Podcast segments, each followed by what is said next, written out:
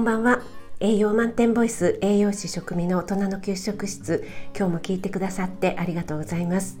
このラジオは聞くだけであなたも今すぐ作ってみたくなる聞くレシピ栄養のこと食べ物のことすぐに役立つミニ知識をなるべくわかりやすく配信しています。ぜひフォローしていただけると嬉しいです。YouTube、インスタ、Twitter もやってます。そちらの方もよろしくお願いします。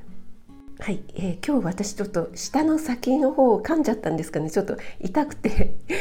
話しづらいところがあるんですけどもすみません。ちょっと、えー、お聞き苦しかったらご了承くださいませ。すみません、えー、今日はですね大人になっても脳を成長させる方法があるっていうことでお話ししていきたいと思います。えー、先日ね、えー、勉強の習慣化について、えー、どうやったらね皆さん習慣化できてますか？お知恵をお借りしたいですというような配信をさせていただきましたけども皆さんにねいろいろな意見いただきまして本当に勉強になりました。ありがとうございました、えやっぱり栄養士の世界も日々勉強していないとですねなんか言ってること古いよっていうことになりかねないので、えー、本当に大変なんですよね。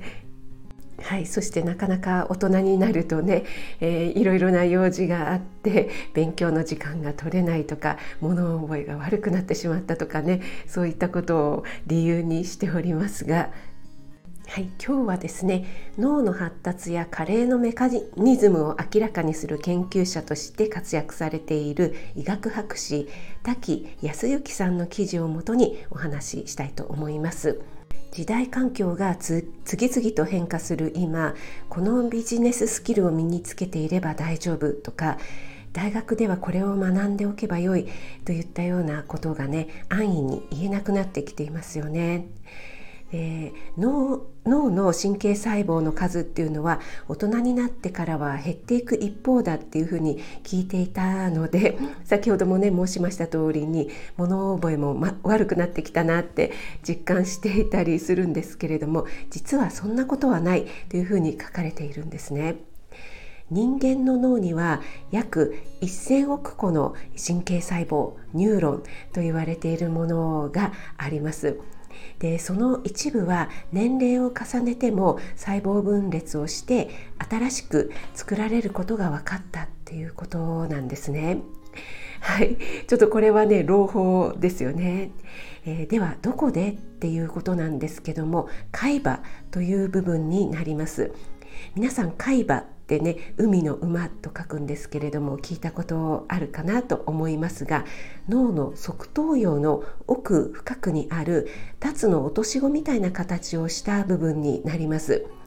でここは記憶の倉庫版と言われているような役割を担っていて外部から入ってきた情報を、えー、一時的にね記憶しているんだそうです短期記憶になるんですけども、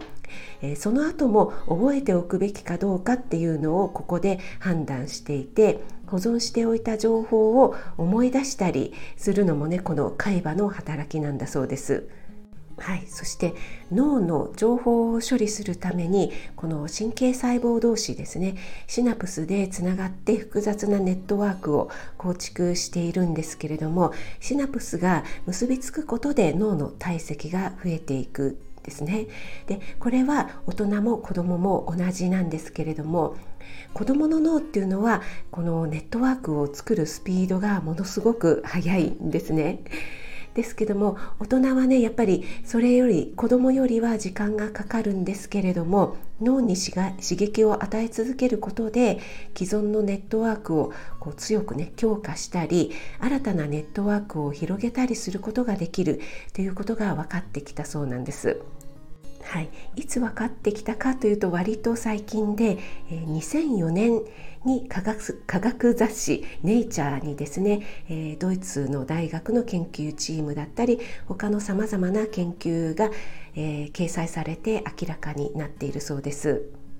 はい、ではこの大人になっても脳を成長させる方法えポイントとしてはですね勉強とは関係ないことで熱中した体験があるということがポイントだっていうふうにおっしゃっています。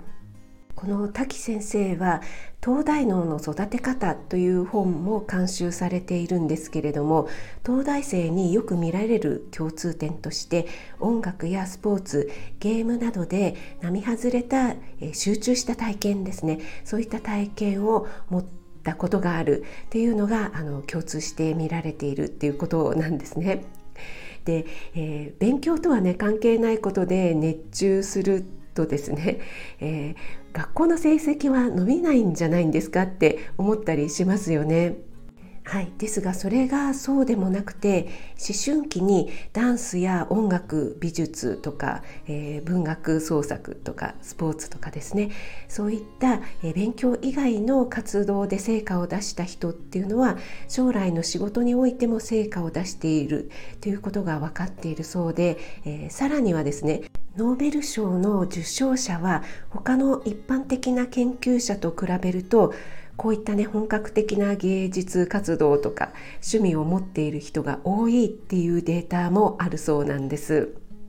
はい、いかがでしょうか？子供には勉強しなさい勉強しなさいって口うるさく言うより、えー、好きなことを熱中できることをねやらせてあげた方がいいということと、えー、大人はですねそういった芸術的な趣味とかそういったも熱中できるものを持つと脳が、えー、活性化されるということなんですね。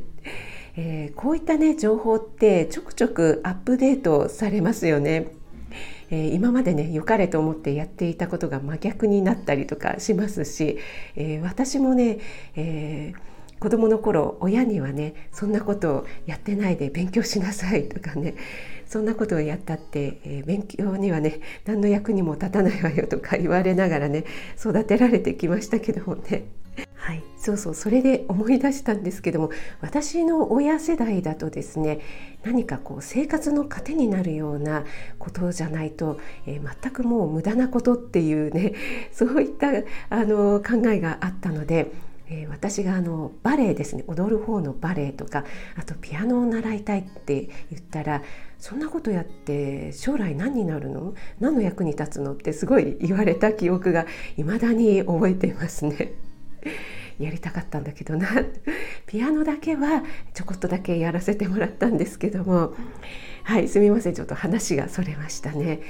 はい、ということで今日も最後まで聞いてくださってありがとうございます。えー、次回はですね脳の活性化と、えー、私は栄養士ということもありまして食事との関係も絡めてお話ししたいと思いますのでよかったら、えー、また聞いていただければ嬉しいです。はい今日も最後まで聞いてくださってありがとうございました、えー、少しでも役に立ったなと思っていただけましたらフォローいいね押していただけると励みになります。栄養満点ボイス食味がお届けいたしました。それではまた。Have a nice dinner